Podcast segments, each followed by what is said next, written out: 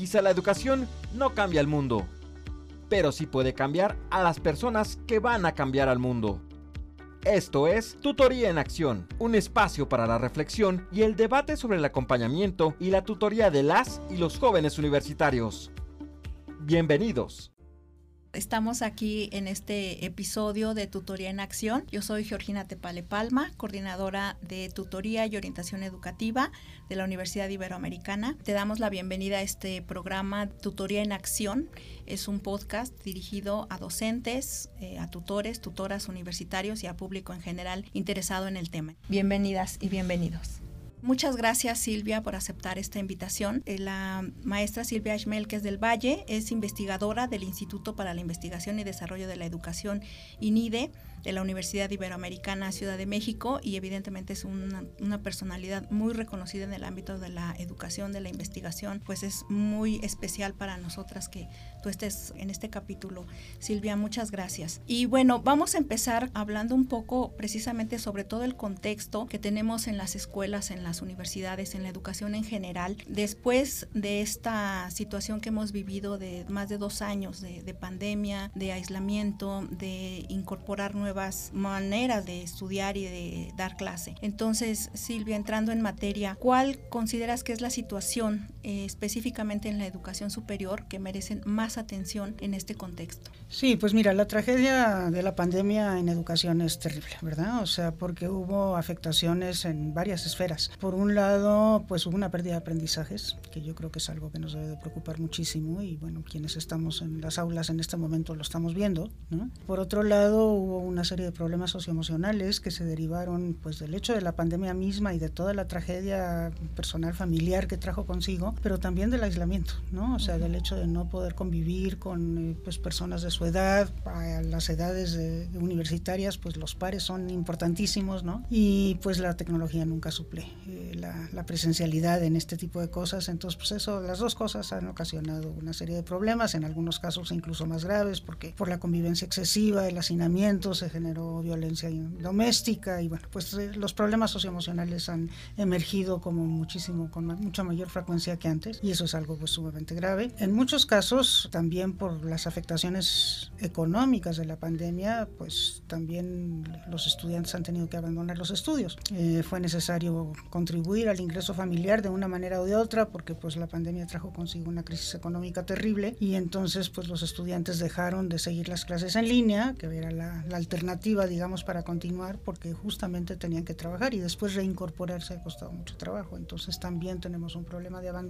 que todavía no está bien dimensionado, pero que sabemos que anda por ahí del 20% en el caso de las instituciones de educación superior. Eh, algo de eso se recuperará, pero probablemente no todo. Entonces, bueno, pues esa es otro, otra afectación sumamente grande. ¿no? Y luego, pues lo otro es las cosas que no puede hacer la tecnología. ¿no? La tecnología puede transmitir conocimientos, puede simular laboratorios, puede adaptar el conocimiento incluso si es una tecnología muy sofisticada, pero no puede, digamos, enseñar lo que se enseña por la vía de la convivencia, ¿no? Que es el trabajo en equipo, que es la colaboración, pues que es realmente el, espacio en donde uno adquiere todos los valores que se requieren para vivir en la, sociedad actual. Entonces, este, pues esa falta de convivencia eh, ha sido como muy, eh, también, eh, como muy grave, ¿no? entre los estudiantes, porque bueno, ahora recuperarla también les está costando trabajo. El aislamiento también los hizo sentirse, bueno, tímidos, ¿no? En, en, este, pues en esta manera de relacionarse, como antes lo hacían con tanta naturalidad, ahora les está costando un poco de trabajo, ¿no? Y luego, bueno, lo otro es, pues, las grandes brechas, este, con que la situación socioeconómica trajo consigo para ahondar las brechas educativas que desde antes existían, ¿no? Y bueno, eso fundamentalmente por el acceso a la tecnología, que siempre, pues, es algo caro, el tener el aparato y tener la conectividad todavía más, tener el tiempo, ¿no? Este, pues, sobre todo por aquellos que tienen que trabajar para poder seguir las clases en línea. Eh, entonces, bueno, pues eh, hay una correlación ahí entre el daño económico y el daño educativo que desgraciadamente justamente lo que ha hecho es este, caracterizar como más desigual el sistema educativo mexicano de lo que era antes y eso incluye la educación superior, ¿no? Entonces, sí, la verdad estamos ante una situación crítica crítica, yo digo que muy crítica, a mí me parece que estamos con muchos años de retraso, nos echó para atrás y bueno, en eso que nos echó para atrás, pues yo digo que a lo mejor no es cosa de volverlo a recorrer, es cosa de cambiar nuestra manera de ver cómo tenemos que educar, ¿no? Este, y entonces, bueno, pues ahí es donde quizás entra el asunto de las tutorías de manera muy clara, ¿no? Claro, claro, porque justamente se convierten en retos que nos implican hacer estos cambios en cómo estamos concibiendo las relaciones, eh, la interacción entre los estudiantes, la interacción profesor-estudiantes, y entonces ahí es donde se puede generar alguna, algunos cambios, ¿no? Si nos planteas muchos retos. Por otro lado, entre los objetivos del desarrollo sostenible, uno de los objetivos globales es garantizar una educación inclusiva y equitativa de calidad, precisamente hablando de estas brechas. ¿Cuáles son los retos que has podido observar para cumplir con estos objetivos en las universidades mexicanas? Sí, mira, bueno, pues yo creo que hay bastantes retos en ese sentido. Eh, un reto muy importante es que todavía en nuestras universidades prevalece un sistema educativo muy transmisionista. Y entonces, bueno, se espera que los alumnos lleguen a la clase, se sienten, saquen su cuaderno, tomen apuntes y que el profesor este, les transmita de alguna manera el conocimiento, ¿no? Todavía. Y sabemos que pues eso no satisface los requerimientos de calidad para las sociedades actuales, en donde se necesita pues un protagonismo en la educación propia, se necesita poder participar en generar pues tus propias investigaciones, exploraciones, observaciones, desarrollar el pensamiento crítico de manera muy importante, colaborar, aprender a trabajar en equipo y esas son cosas que en general en nuestras universidades ha costado mucho trabajo meter. En general, nuestros profesores no son, no tienen una formación pedagógica, ¿no? Son profesores universitarios que son egresados de alguna carrera universitaria o de un posgrado, pero no son pedagogos, no tienen una formación para poder, pues saber cómo, cómo manejar, digamos, estos grandes retos educativos, ¿no? Entonces hay un problema de calidad fundamentalmente por esta manera tan tradicional que tenemos de educar. Por otra parte, pues también hay que aceptar que son pocos los estudiantes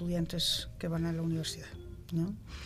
Eh, en el caso de México, pues uno de cada cuatro, uno de cada tres está yendo a la universidad, uno de cada cuatro está saliendo de la universidad.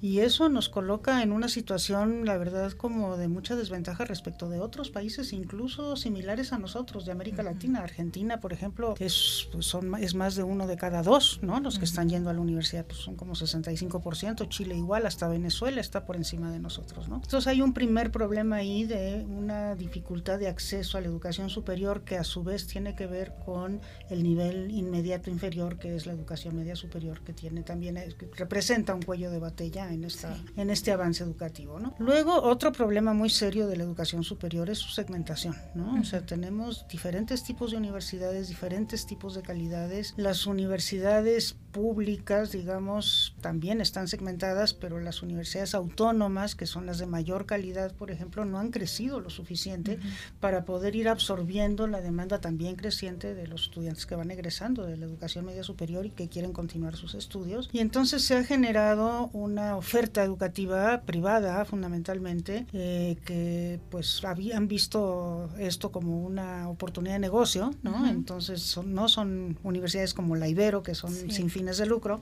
sino son universidades negocio que la verdad es que escatiman mucho los recursos para poder este, pues, ganar lo más posible con los estudiantes. Y son universidades de muy baja calidad, desgraciadamente, ¿no? Son las, las universidades que se llaman de absorción de la demanda, que son justamente las que están captando esa demanda que las universidades públicas no están pudiendo captar porque las universidades públicas han crecido menos de lo que se exigiría de ellas, ¿no? Entonces, esta segmentación, esta diferencia en la calidad de las, de las instituciones universitarias que se refleja también territorialmente por ejemplo, las universidades en el sur del país suelen ser de menor calidad que las universidades en el centro y en el norte.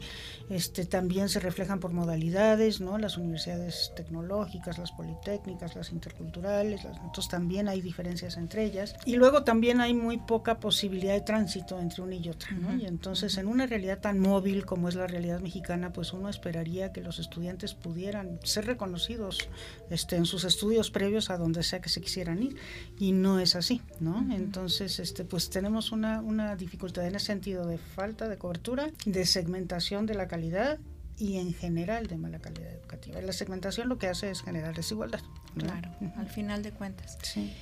Claro, porque estas diferencias y esta precariedad es justamente lo que marca esas diferencias e impide que haya continuidad ¿no? en los estudios, que haya continuidad al posgrado y que haga más difícil también la integración al mercado laboral.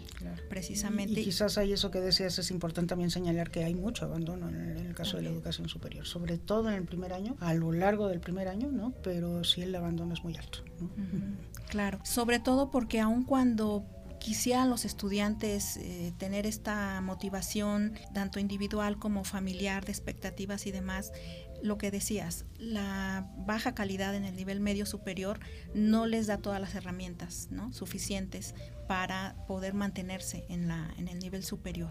Sí, y yo digo que es, todo el sistema educativo, no solamente la educación media superior, porque pone el caso de un estudiante que nace en el medio rural y que asiste a una escuela multigrado y cuando termina el sexto de primaria se va a una telesecundaria y después se va a un telebachillerato, cuando si él quiere ir a la universidad, a la hora de presentar un examen de admisión está en total desventaja porque la, el sistema educativo que le tocó es un sistema de muy baja calidad. ¿no? Entonces no, no es por su culpa, es la culpa del sistema que los, o sea, son víctimas de un sistema educativo desigual. Y entonces, pues sí, desde las habilidades básicas que no adquiriste bien en la primaria, vas jalando esa, esa dificultad a lo largo de toda tu educación. Y sí, desde luego, pues lo que vemos de manera más cercana es la mala calidad de la educación media superior, que no está desarrollando, pues yo diría, las habilidades fundacionales básicas para poder enfrentar los estudios de educación superior, como la lectura de comprensión, este, como la matemática para muchas carreras, pues para prácticamente todas, y sobre todo la criticidad, ¿no? La criticidad. sí, así es. Sí. sí, sí, sí, y todas estas habilidades también de autorregulación, para también, poder eh, motivarse, administrar su tiempo, etcétera. Ah, muy importantes, claro, desde luego. Entonces, eh, Silvia, para que precisamente el sistema educativo pueda eh, dar respuesta a todas estas comunidades, garantizando la equidad y la inclusión, ¿consideras que la tutoría puede ser un recurso para fortalecer la atención de quienes más lo requieren? Me parece muy importante.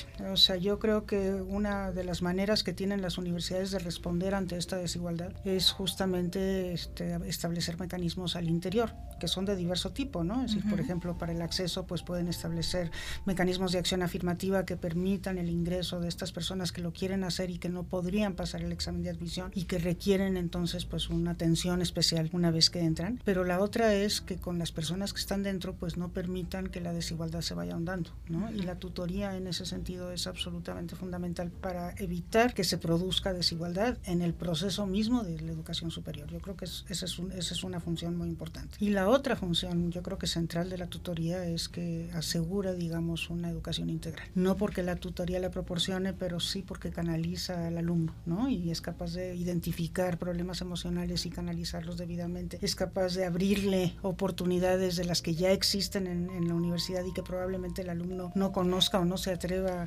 este, a aprovechar, ¿no? Entonces eso favorece una educación integral que creo que en este momento pues es lo que necesitamos, ¿no? Creo que esta primera mirada que estamos dando de manera tan general pero al mismo tiempo hemos podido identificar todos estos retos, todas estas circunstancias y cuál sería el papel de la tutoría. El compartir como tutor y tutorado enriquece nuestros saberes. Que inicie la conversación. Mientras tanto, nosotros regresamos. El brote de COVID-19 ha cambiado el mundo de una manera sin precedentes. La pandemia interrumpió la educación presencial en sistemas educativos enteros de todo el mundo. En marzo de 2020, las instituciones y los estudiantes de educación superior se han enfrentado a nuevos e importantes retos. Una de las recomendaciones generadas a partir de las respuestas de la consulta Las visiones de la juventud sobre la educación superior en 2050, coordinada por el Instituto Internacional de la UNESCO para la Educación Superior en América Latina y el Caribe establece que es importante crear o ampliar los programas de tutoría, en tanto que constituyen una estrategia pertinente para apoyarlos con herramientas para la vida. Esta orientación ayuda a que el estudiantado cree un plan de vida al encontrar su propósito con base en las aspiraciones vocacionales y el contexto mundial. Por ello, el acompañamiento del profesorado juega un rol central tanto para la construcción de saberes profesionales, es decir, el saber, conocer y saber hacer, como en los aspectos éticos involucrados en el desempeño de estos, el saber ser. Así, mediante la reflexión, el estudiantado toma conciencia de su rol profesional como actor social. Todos sabemos algo, todos ignoramos algo. Por eso, aprendemos siempre. Ya estamos de vuelta en Tutoría en Acción. Estamos de vuelta para continuar con esta charla con la maestra Silvia Schmelkes del Valle, investigadora del Instituto para la Investigación y Desarrollo de la Educación, el INIDE, de la Universidad Iberoamericana Ciudad de México. Silvia, ¿Cuál consideras entonces que puede ser la influencia de una tutora o de un tutor en sus estudiantes para acompañarlos en su formación a lo largo de la trayectoria universitaria?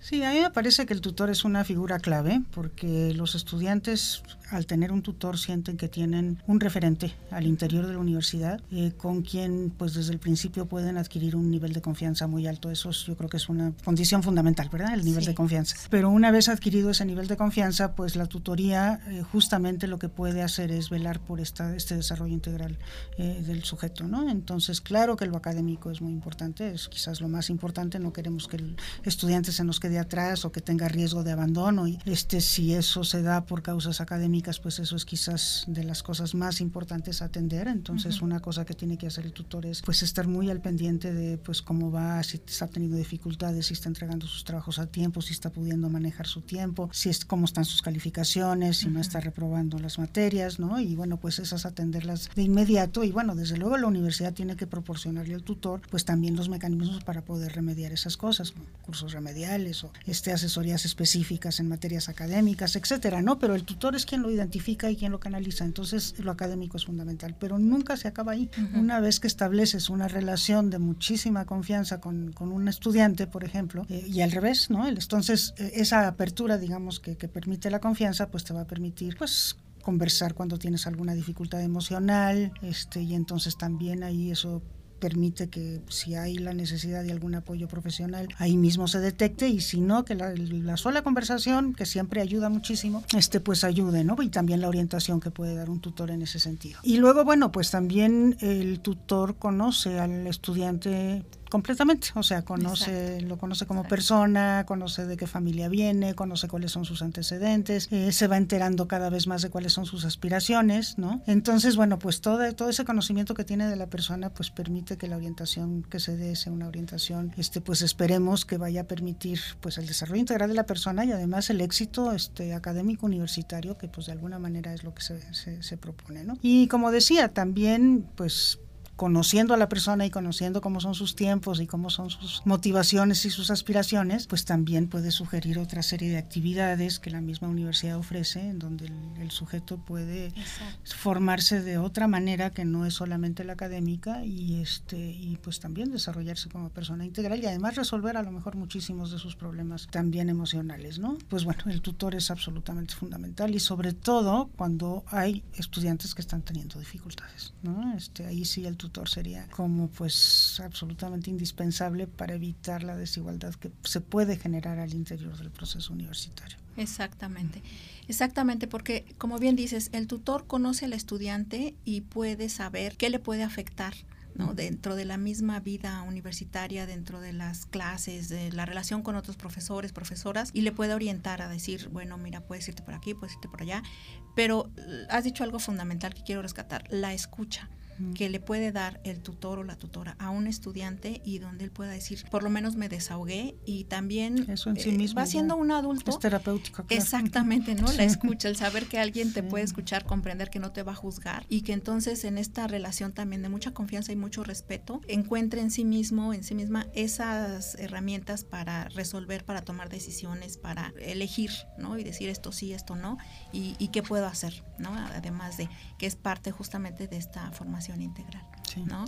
En tu vida profesional, ¿tú identificas, reconoces, recuerdas alguna persona que haya sido justamente esta relación de confianza, de, conocerte, en donde no solamente fue el trabajo o la, o la formación profesional, sino pues un ejemplo, una guía, eh, un referente también a veces, ¿no? Para, para tu formación. ¿Recuerdas a alguien? Sí, cómo no. Eh, desgraciadamente en, la universidad no, ¿no? Este, Eh, la verdad es que la tutoría es algo relativamente reciente, qué bueno que surge y qué bueno que está presente en muchas de nuestras instituciones, tendría que estar muchísimo más presente, pero en mis tiempos no, no había tutorías en las universidades, entonces yo no tuve esa experiencia, creo que me hubiera sido muy útil, ¿no? pero no la tuve, pero yo empecé a trabajar en mi profesión, este, en un centro de investigación, eh, estando todavía en la carrera, ¿no? y entonces en ese sentido como mi tutor estaba al interior del centro de investigación donde yo trabajaba y también era un maestro mío, ¿no? Este, de hecho, yo me fui a trabajar porque era maestro mío, pues era Carlos Muñoz Izquierdo, que fue el fundador del INIDE además. Este, bueno, pues ahí la confianza ya estaba establecida porque él era mi maestro, pero eh, él también era mi jefe, ¿no? Y era un jefe formador porque me estaba formando en el arte de ser investigadora, ¿no? Entonces, este, de alguna manera, aunque ya es una relación más de maestro-aprendiz, ¿no? Y no tanto una relación de un maestro en un salón de clase, pero en esa relación de maestro-aprendiz en donde una, uno aprende muchas cosas haciéndolas, ¿no? Uno aprende a investigar investigando. Entonces yo tuve esa oportunidad de aprender a investigar investigando con él. O sea, él fue mi modelo, él fue mi testimonio, él me resolvía absolutamente todas mis dudas, él me, digamos, me escuchaba cuando tenía algún tipo de problemas. Yo tenía la confianza de llegar y tocarle este, en su despacho en cualquier momento y él me atendía, ¿no? Entonces, este, bueno, pues de ahí pues se derivó una increíble amistad que duró a lo largo de toda la vida, ¿no? O sea, un poco para, para traer a colación este asunto de la necesaria confianza, ¿no? Entre, este, pues esa no necesariamente empiezas con ella, yo creo que no se puede esperar eso de nadie, pero se va generando, se va construyendo, ¿no? Eh, bueno, pues yo, yo la verdad siento que a él le debo mi, mi formación como investigadora. Claro, claro, y creo que también van dejando esa huella personal, ¿no? Porque eh, justamente como personas integrales no podemos separar la parte profesional, de la formación académica y del trato cotidiano. Y también creo que esa parte eh, se, se, deja mucho ver en, en la relación de confianza eh, del día a día, ¿no? Y también eh, entonces hace parte los valores, la ética, una serie de digamos, comportamientos profesionales o, en este caso de la investigación, de compromiso, ¿no? De búsqueda de, de, verdad y de sí, por eso yo que se, convierte también en un testimonio, en un modelo a seguir, ¿no? No cabe la menor duda que sea, un buen tutor así es, ¿no? Y bueno, como yo tenía acceso a él en cualquier momento, pues yo creo que el, símil es un estudiante pues tiene que poder tener acceso, aunque sea por vía electrónica, ¿no? Este con su tutor en cualquier momento para que se este, sienta que si tiene problemas, este pues puede empezar a resolverlos cuando se le presentan y no esperar a que eh, se vuelvan más grandes, ¿no? Claro, hasta dentro de tres semanas que quedamos eh, en verlos. Quedamos exactamente. Sí, sí, entonces la disponibilidad creo que queda como una característica de la tutoría. Yo creo que es muy importante poder la disponibilidad. Tener esta, esta disponibilidad con esta confianza. Y también, Silvia, tú has acompañado a muchas personas, tanto estudiantes como el equipo que ha tenido la suerte de trabajar contigo. ¿Tú qué aprendizajes te ha dejado el ser tutora o el ser guía o el ser hasta cierto punto mentora de profesionales en formación o del equipo de trabajo?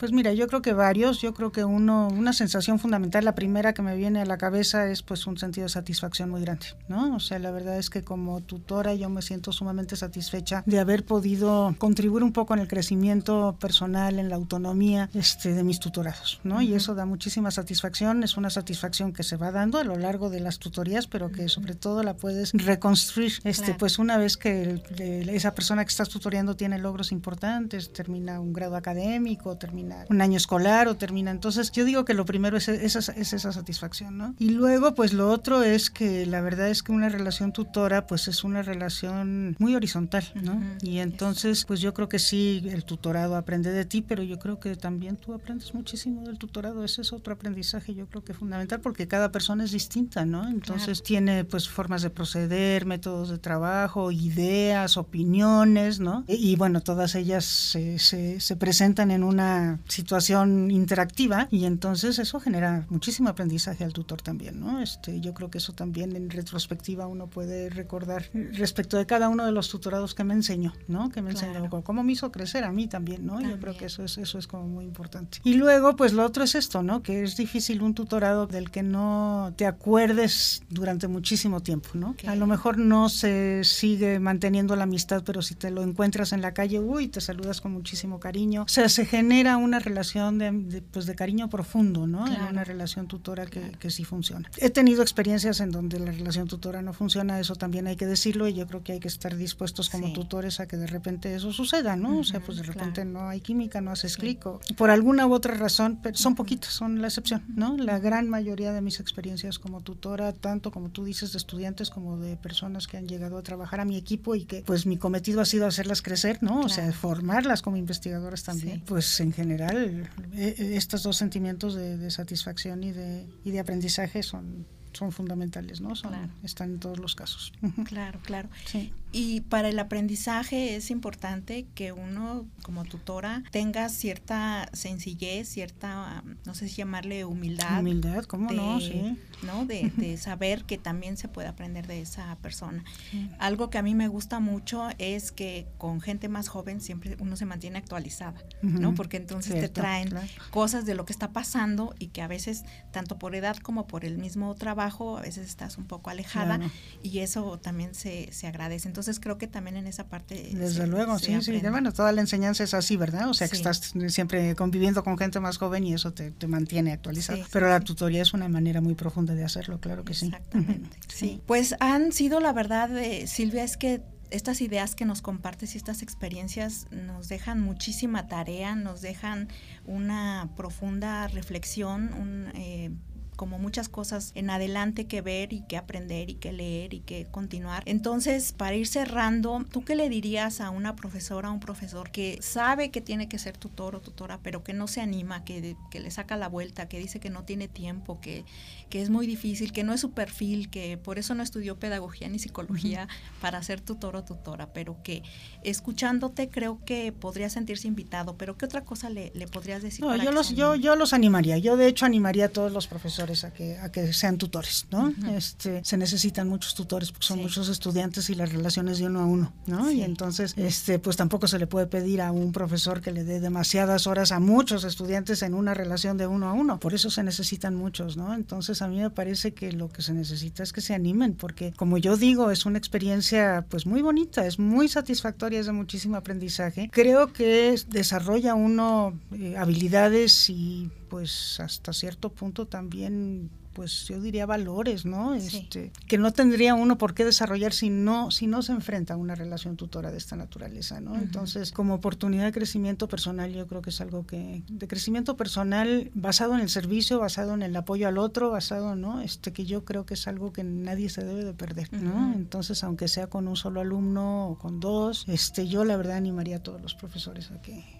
a que hicieran tutoría con nuestros estudiantes y bueno, el hacerlo con los que más lo necesitan y el ver sus logros, pues no hay mayor satisfacción que pueda tener un profesor, ¿no? Exacto, exacto, ver ese crecimiento, acompañarlos, ¿no? Sí, así es. Sí, pues muchas gracias Silvia, la verdad es que nos has dejado muchas ideas y mucho, mucho entusiasmo también para continuar. Y para terminar, algo que te gustaría eh, agregar, concluir. Pues yo creo que cada quien desde su trinchera y cada quien desde su espacio tiene pues un cierto compromiso de enfrentar esta terrible realidad de desigualdad educativa que tenemos, ¿no? O sea, recordemos que pues, la educación es un derecho humano fundamental y que no lo estamos cumpliendo con muchos de nuestros este, paisanos, digamos, ¿no? De nuestros coterráneos. Y entonces que, eh, pues bueno, desde luego no todos tenemos la posibilidad de influir en políticas públicas o de tomar grandes decisiones, pero sí podemos hacer algo desde donde estamos para empezar a revertir esta situación. Y si somos muchos los que lo hacemos, pues entonces algo tendrá que empezar a cambiar, ¿no? Y bueno, creo que ese es el compromiso que tenemos que mostrar, pues con el país y con nuestros semejantes y con nosotros mismos, ¿no?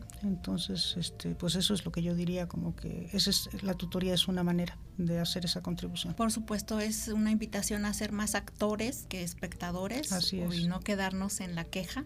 Entonces, bueno, pues de ahí que este proyecto, Tutoría en Acción, hemos puesto ese nombre, ¿no? Porque sabemos que esto es una actividad del día a día, es algo en lo que tenemos que estar participando de alguna manera y que bueno, siempre también nos hace falta escuchar estas voces, eh, por un lado para conocer los retos, el contexto, pero también para seguir comprometidos, porque creo que si tienes, eh, coincido totalmente contigo, es una actividad en la que de, alguna manera todos tenemos que, participar con diferentes eh, papeles, con diferentes roles, haciendo la investigación, estando en la docencia frente al grupo, em, haciendo la escucha concreta de los estudiantes eh, y bueno, generando todas estas acciones, creo que podemos lograr pues muchos, muchos avances, que es lo que necesitamos. Sí, yo también lo creo. Muchísimas gracias, muchas gracias a ti, Gina, por esta invitación. gracias. Muchas gracias por escucharnos. Tutoría en Acción es un podcast original de la Universidad Iberoamericana, Ciudad de México y la Dirección de Formación y Gestión del Académico. Agradecimientos especiales a la doctora Laura Zamudio González, directora de Formación y Gestión del Académico. Conducción y coordinación, Georgina Tepale Palma, coordinadora de tutoría y orientación educativa. Coordinación e investigación, Daniel Alejandro Álvarez Jurado, responsable del programa institucional de tutoría. Producción y postproducción, Edgar Martínez Márquez.